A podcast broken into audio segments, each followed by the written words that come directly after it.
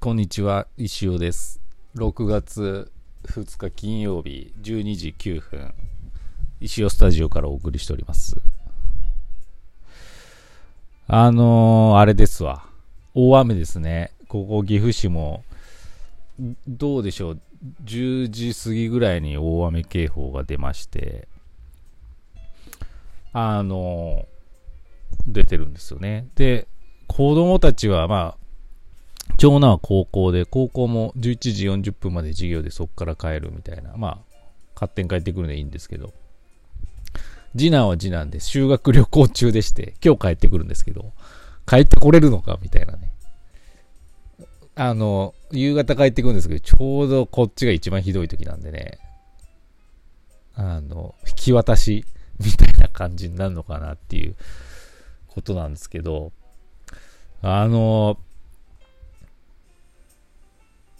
なんて言ったらいいのかな。これに関しましてですね、もう今日という日ですね、スマート連絡帳の日ですよね。の日なんですよ。はい。言いたいことが2つありまして、スマート連絡帳について。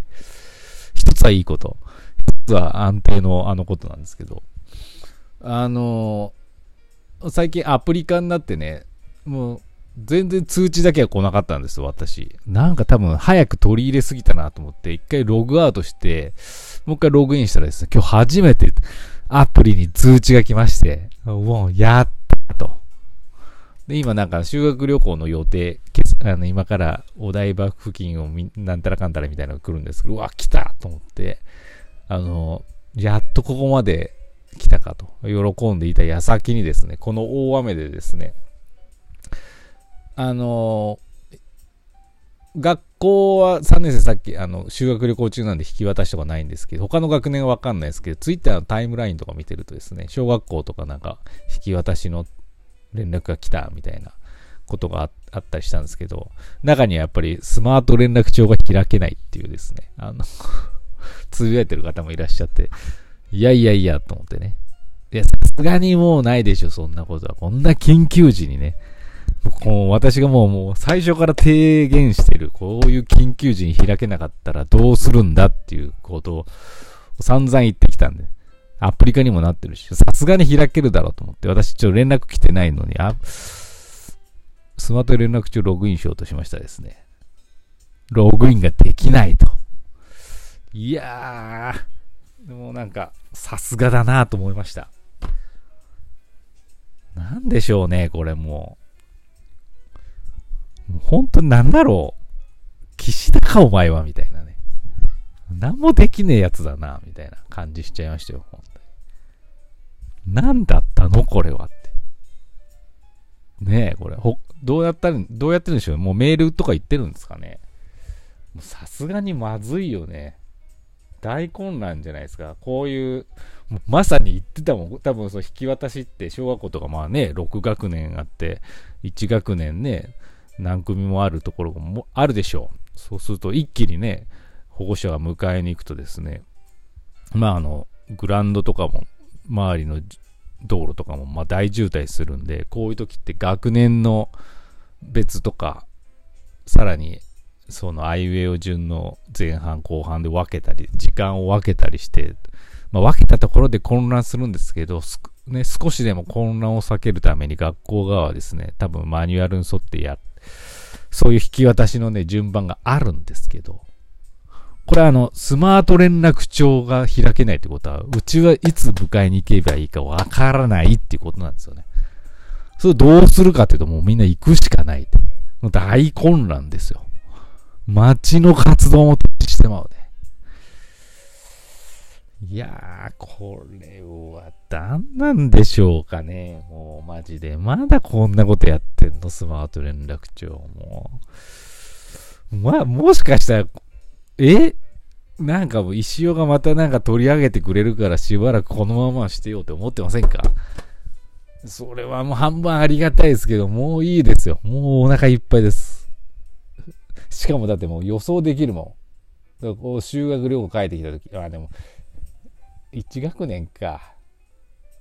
これで、うちの息子たち帰ってくる1学年、170人、170人ぐらいかな。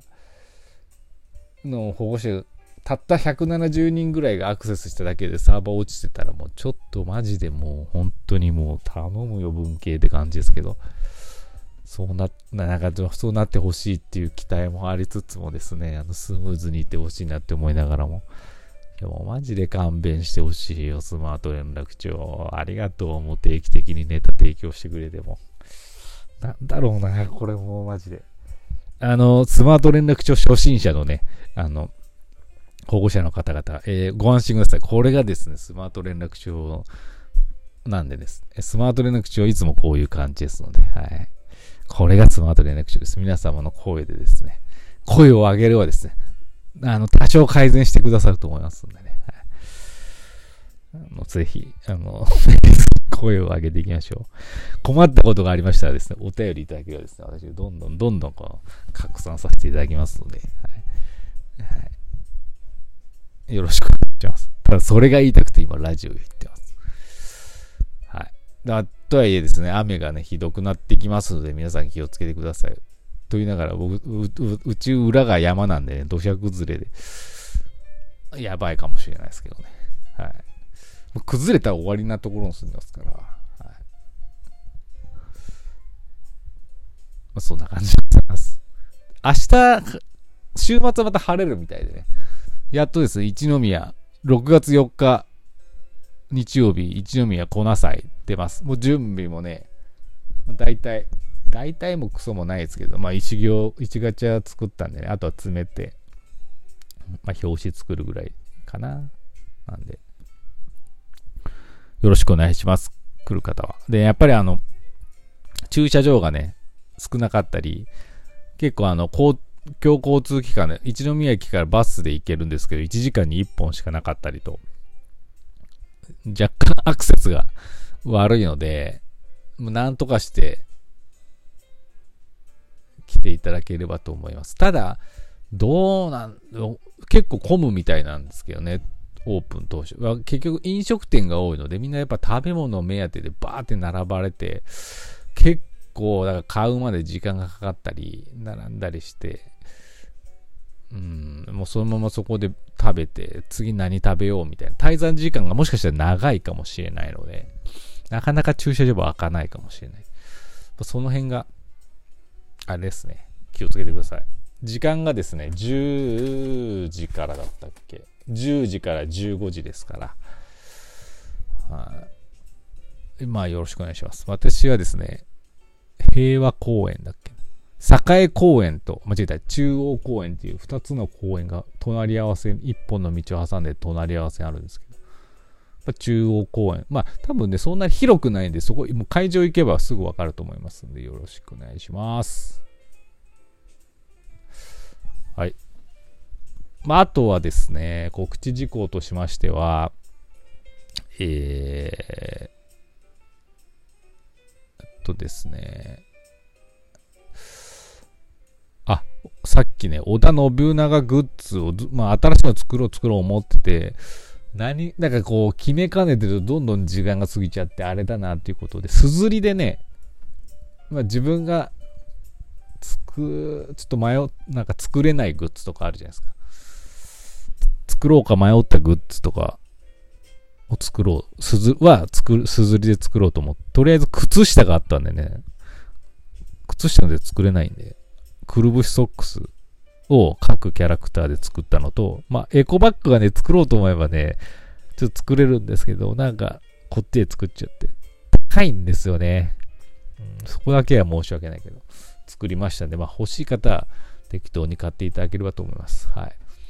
あと、その、昨夜ね、あの、寝る前に、あ、この、の、信長フレンズたちのを、もうちょっと詳しく、詳しくっていうか、まあ、浸透させるために、まあ、動画でも作るかとも、ふと思っちゃって、寝る前にこう1時間ぐらいファーってやって、あの、信長フレンズの動画といいますか、曲っていうか、なんていうのかな。うん、なんか、耳に残るのかよくわかんないですけど、作って動画あるんで、それもまあ、見ていただければと、拡散していただければと思います。だから何ってところなんですけどね。はい。よろしくお願いいたします。そんな感じですかね。そんな感じだったかな。とにかくもうスマート連絡帳、まあいいや。ムカつくよねねえ。聞いてますか？もうこれはね、誰に、聞いてるよ、分かってるよね、みたいなね。なあ、もうもうこれさ、何年も前から言ってますよ。これもう登場、スマート連絡帳が登場した時から言ってますから。こういう時に、スマートじゃなくなるのは本当に勘弁してほしい。でね、マジで。と思いますよ。もうね、変えちゃえばいいんですよ。スグールでしたっけ？はい、もう違うアプリにしちゃえばいい。そんな使えないの使ってなくてもさ、もう。それかチャット GPT に聞いてちゃんと作れよっていうね。作れよっていうか、まあサーバー、あ、もう作ったか。サーバー強化してよっていうね。そんだけの話です。はい。いつまでもこんなポンコツなね、あの、ウェブソフト、ウェブシステム、アプリケーションを採用してちゃダメです。はい。そういうことですよ。よろしくお願いします。岐阜、誰に言ったらいいかわからないですけどね。はい。そんな感じで、えー、週末は、準備は来なさい。お待ちしてます。